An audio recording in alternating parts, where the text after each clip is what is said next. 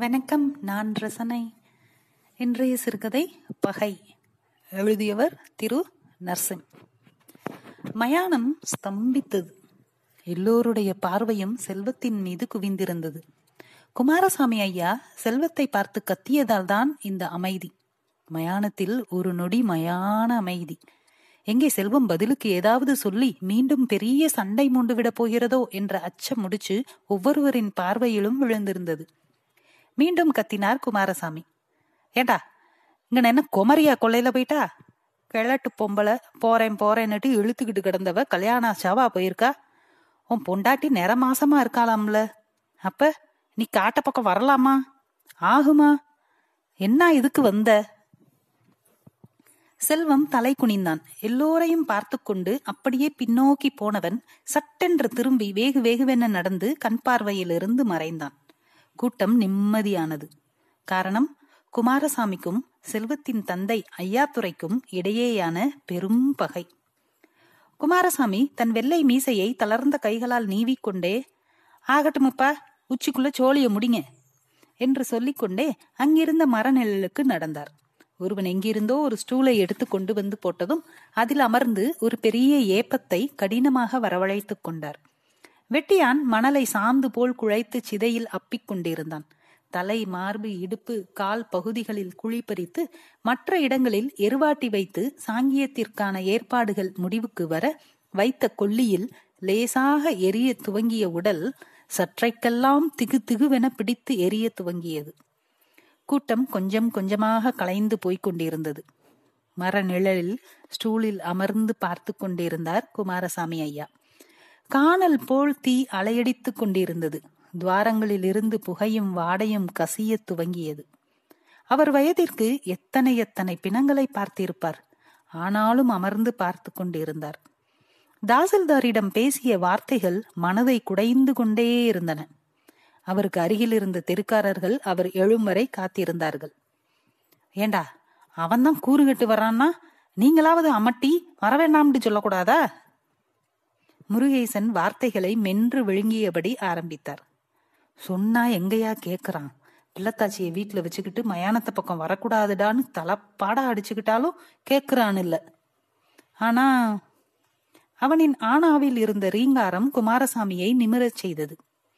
ஆனா நீங்க பொசுக்குண்டு வஞ்சு விட்டீங்க அவன் போய் அந்தாள் கிட்ட சொல்லி அவர் வானத்துக்கும் பூமிக்குமா குதிக்க போறாரு. குதிப்பான் குதிப்பான். என் பேரை சொன்னா ஒண்ணுக்கு இருந்துருவான் கிழட்டு பய சொல்லிக்கொண்டே ஸ்டூலில் இருந்து எழுந்து இடுப்பை பிடித்துக்கொண்டு ஒரு முறை பிணம் எறிவதை பார்த்தவர் துண்டை தோளில் போட்டபடி நடக்கத் துவங்கினார். கொஞ்சம் இடைவெளி விட்டு நாலைந்து பேர் அவரை தொடர்ந்தார்கள். இரண்டு ஆண்கள் பிறந்ததிலிருந்து நாற்பது வருடங்கள் இணைப்பிரியா நகமும் சதையுமான நட்பு கொண்டிருந்து விட்டு அதன் பிறகு வந்த முப்பது வருடங்கள் ஆக பெரும் பகையை மனதில் வைத்துக்கொண்டு வாழ்வது என்பதை ஊரும் தெருவும் தெருவில் இருக்கும் ஒவ்வொரு கல்லும் மௌன சாட்சியாக பார்த்து கொண்டிருக்கின்றன எழுபது வருடங்களாக. குமாரசாமி ஐயாத்துறையை விட மூன்று நான்கு மாதங்கள் மூத்தவர். ஐயாத்துறை வயிற்றில் இருக்கும் போதே அவருடைய அப்பா காலமாகிவிட்டதால் மீண்டும் பிறந்த ஊருக்கே வந்துவிட்டவள் பூரணியாத்தா. வந்தவள் தன் சொந்த காலில் நிற்க வேண்டும் என்பதற்காக செல்லம்மா வீட்டில் ஒத்தாசைக்காக வேலைக்கு சேர்ந்தவள் பின்னர் செல்லம்மாவிற்கு நெருக்கமாகிவிட்டாள். செல்லம்மா குமாரசாமியை பெற்றெடுக்க கூடவே பூரணியாத்தாலும் ஐயாத்துறையை புறந்தள்ளினாள். அப்பா இல்லாத பிள்ளை என்பதால் அந்த வீட்டில் ஐயாத்துறைக்கே அதிக செல்லம் கொடுக்கப்பட்டது.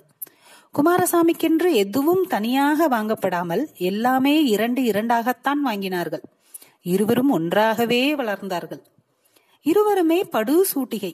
உருவி விட்டாற்போல் தேகம். இருவரும் சேர்ந்தேதான் இருப்பார்கள் இருபத்தி நான்கு மணி நேரமும். வாமடை திறந்து விடுவது வரப்பு விட்டுவது வைக்கோல் படப்பு மேய்வது நாற்று நடுகை மாட்டை குளிப்பாட்டுவது என எந்த வேலையாயினும் இருவரும் சேர்ந்துதான் இருப்பார்கள். ஒரு முறை பூபதியின் வீட்டு மாடு ஈத்திற்கு முடியாமல் அரற்றி அலற ஊரே அவன் வீட்டு கொட்டத்தில் கூடிவிட்டது. என்னாச்சென்று தெரியலையே. என் மாடு கடந்து தவிக்குதேயா? பூபதியின் புலம்பல் பாவமாக இருந்தது. வவுத்த நீவி விடப்பா முக்கட்டும். அட நீ ஒரு பக்கம் அதெல்லாம் குந்தாங்கூரா போயிரும். உள்ளுக்குள்ள ஏதோ ஏடா குடமப்பா தலையவே காணமே. பாலை தூக்கி கல்லே கையை உள்ளே விட முயன்ற கண்ணனை மாடு சுழன்று முட்ட பார்த்தது. அதன் மூக்கில் இருந்து வந்த சப்தம் ஆக்ரோஷத்தையும் தாண்டி பரிதாபத்தை ஏற்படுத்தியது. மொதோ ஈத்து அதான் முக்க திரியல மாட்டுக்கு. நம்ம குமாரசாமிய கூட்டியாங்கயா? சற்று நேரத்தில் அங்கு நுழைந்தனர் இருவரும். இந்தா வந்துட்டானுங்கல்ல ரெட்ட குழால் துப்பாக்கி கணக்கா? இனி மாடு வேற கண்ணுக்குட்டி வேறன்னு பிரசவம் பார்த்துருவானுங்க. ஒரு பெருசு சொல்லிவிட்டு மெல்ல நகர்ந்தது.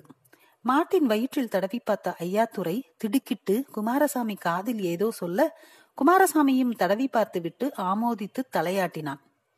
பூபதி ஒன்றும் புரியாமல் கதறிக்கொண்டே என்னாச்சுடா? மண்டைய மண்டைய ஆட்டுறீங்க. ஏதாச்சும் செஞ்சு என் குலசாயமதிய காப்பாத்துங்கடா. எது உன் குலசாமி? மாடா உள்ள இருக்கிற கண்ணுக்குட்டியா? குமாரசாமி தன் கையில் துணியை சுற்றி கொண்டே கேட்க விலங்கலையே. உள்ள கண்ணு செத்து போயிருச்சுன்னு நினைக்கிறேன். ஆட்டத்தை காணோம். மாட்டை கரை சேர்ப்போம். செத்தவிட பெசாம போய் உட்காரு. சுற்றி இருந்தவர்கள் அதிர்ந்து அடுத்து என்ன என்பது போல் பார்க்க பூபதி தலையில் அடித்துக்கொண்டு அமர்ந்தான். ஐயாத்துறை என்ன குமரா கொல்லங்கட்ட பொரியா? ஆம் என்பது போல் தலையாட்டினான் குமாரசாமி. உடனே ஐயாத்துறை அதற்கு தேவையானவற்றை எடுக்க துவங்கினான். கொல்லங்கட்டுதல் என்பது இறந்து பிறக்கும் கன்றை பசுவின் கண்களில் இருந்தும் மூளையில் இருந்தும் மறக்கச் செய்யும் செயல்.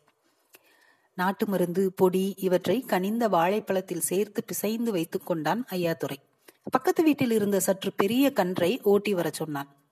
குமாரசாமி மாட்டின் வாளை தூக்கி கையை உள்ளே விட்டு துளாவி கன்றின் கையை லேசாக அசைத்து கொடுக்க மாடு பெருங்குரல் எடுத்து கத்த அந்த முக்களும் குமாரசாமியின் ஆட்டலுக்கும் அசைந்து கொடுத்த கன்று மெல்ல மெல்ல வெளியேற துவங்கியது.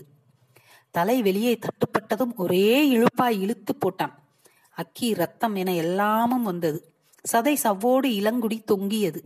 சிற்றுயிர் தன்னிடம் இருந்து பிரிந்ததும் வேதனையும் வயிற்றின் வெறுமையும் உணர்ந்த பசு மா என அரற்ற குமாரசாமி கண்ணை காட்டியதும் ஐயாத்துறை தன் கையில் வைத்திருந்த வாழைப்பழ பசையை வாளை தூக்கி உள்ளே கையை ஆழமாய் துளாவி பூசி கையை விருட்டென இழுக்க ஊரே உடைந்து விழும்படியாய் கத்தியது பசு.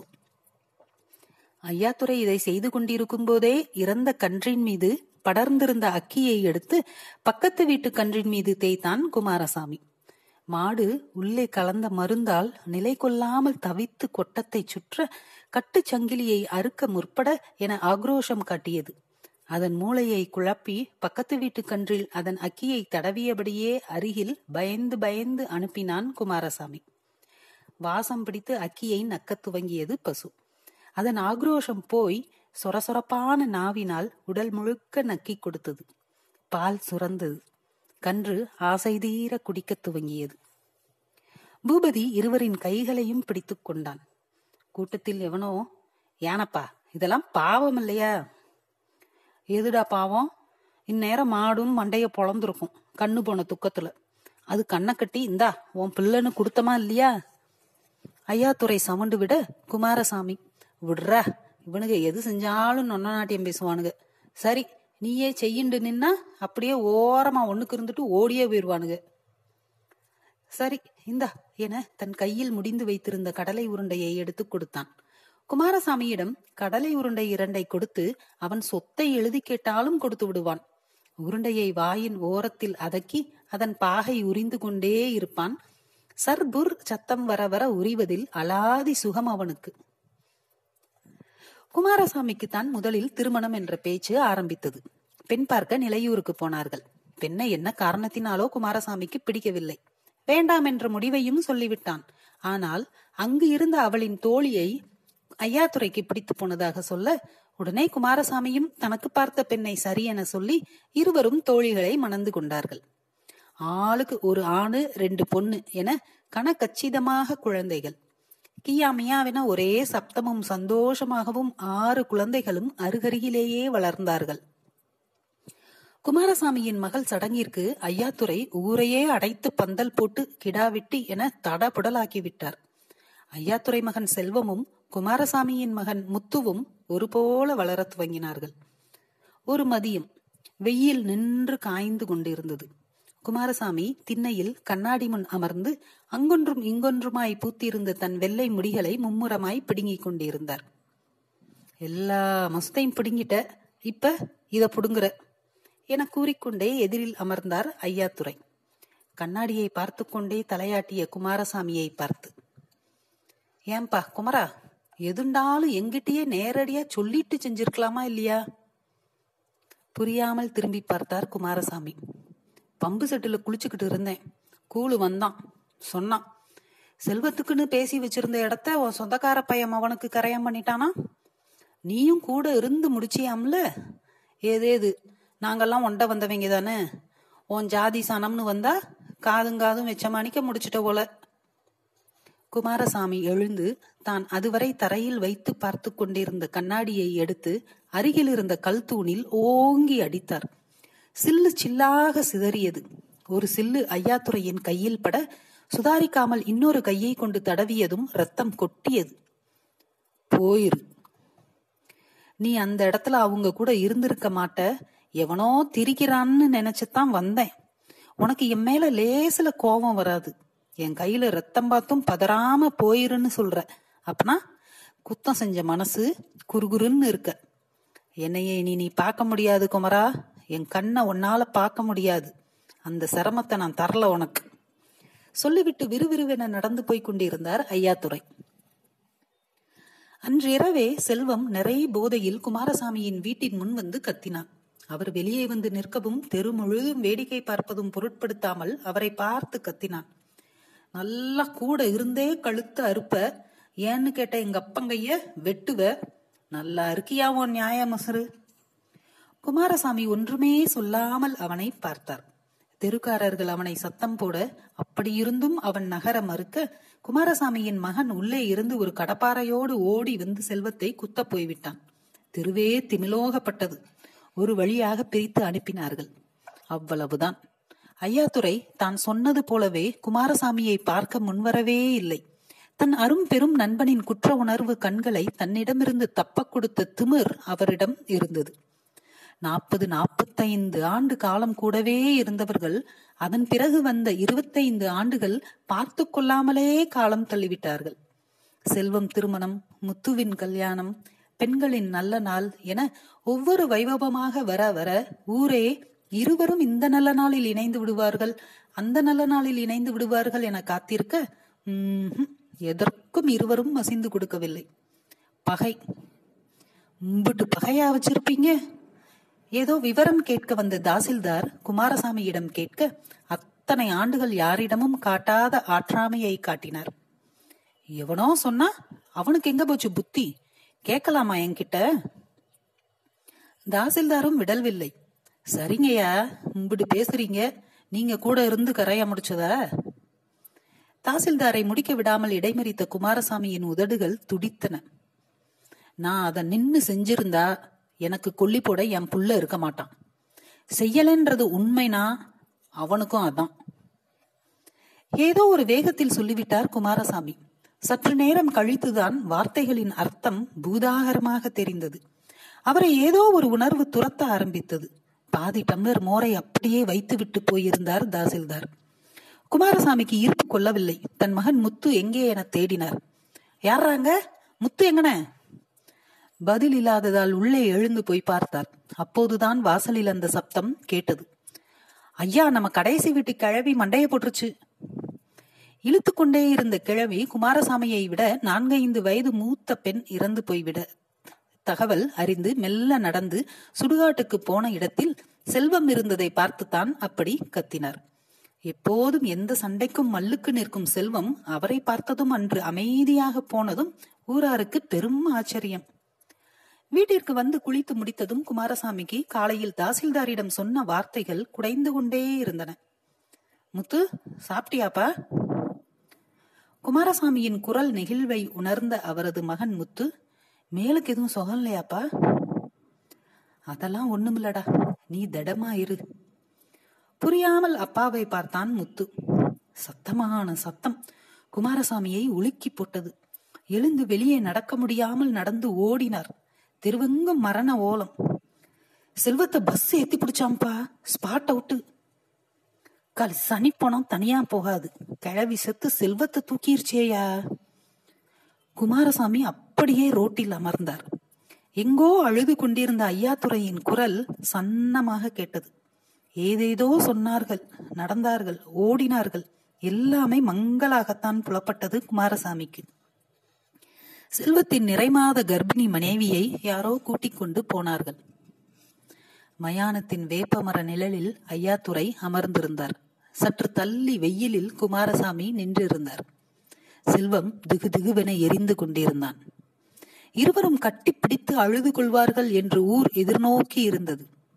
ஐயாத்துறை அழுத வண்ணம் குமாரசாமியை பார்ப்பதை தவிர்த்து எழுந்து போனார். ஆனாலும் இந்த பகையா இவர்களுக்கு? கல் நெஞ்சமையா? இது அடுக்குமா? கூட்டம் பேசி கலைந்தது. தளர்ந்து போன குமாரசாமி ஐயாத்துறை அமர்ந்திருந்த ஸ்டூலில் சென்று அமர்ந்தார். மாலை வரை அங்கேயே அமர்ந்திருந்தார். மயானம் முழுக்க மலர் பிணம் என கலந்த வாடை மயான வாடை. மாலையில் தெருவிற்குள் நடக்க முடியாமல் நடந்து வீடு நோக்கி போய்க் கொண்டிருந்தார். ஐயாத்துறையிடம் துக்கம் விசாரித்து திரும்பிக் கொண்டிருந்த தாசில்தார் குமாரசாமியை கும்பிட்டார். குமாரசாமி தாசில்தாரை தீர்க்கமாக பார்த்துவிட்டு நடந்தார். பூபதியின் மகன் சினைப்பிடித்திருந்த செவலை மாட்டை மேய்ச்சல் முடித்து ஓட்டிக்கொண்டு போனான். முத்து கைத்தாங்களாக அவரை அழைத்து கொண்டு போனான். ஐயாத்துறையின் மகள் வயிற்று பேத்தி குமாரசாமியின் திண்ணையில் நின்றிருந்தாள்.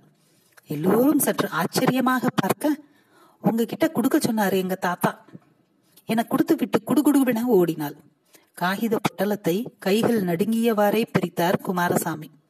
பிசு பிசுவென ஈரமாய் கடலை உருண்டை. நன்றி.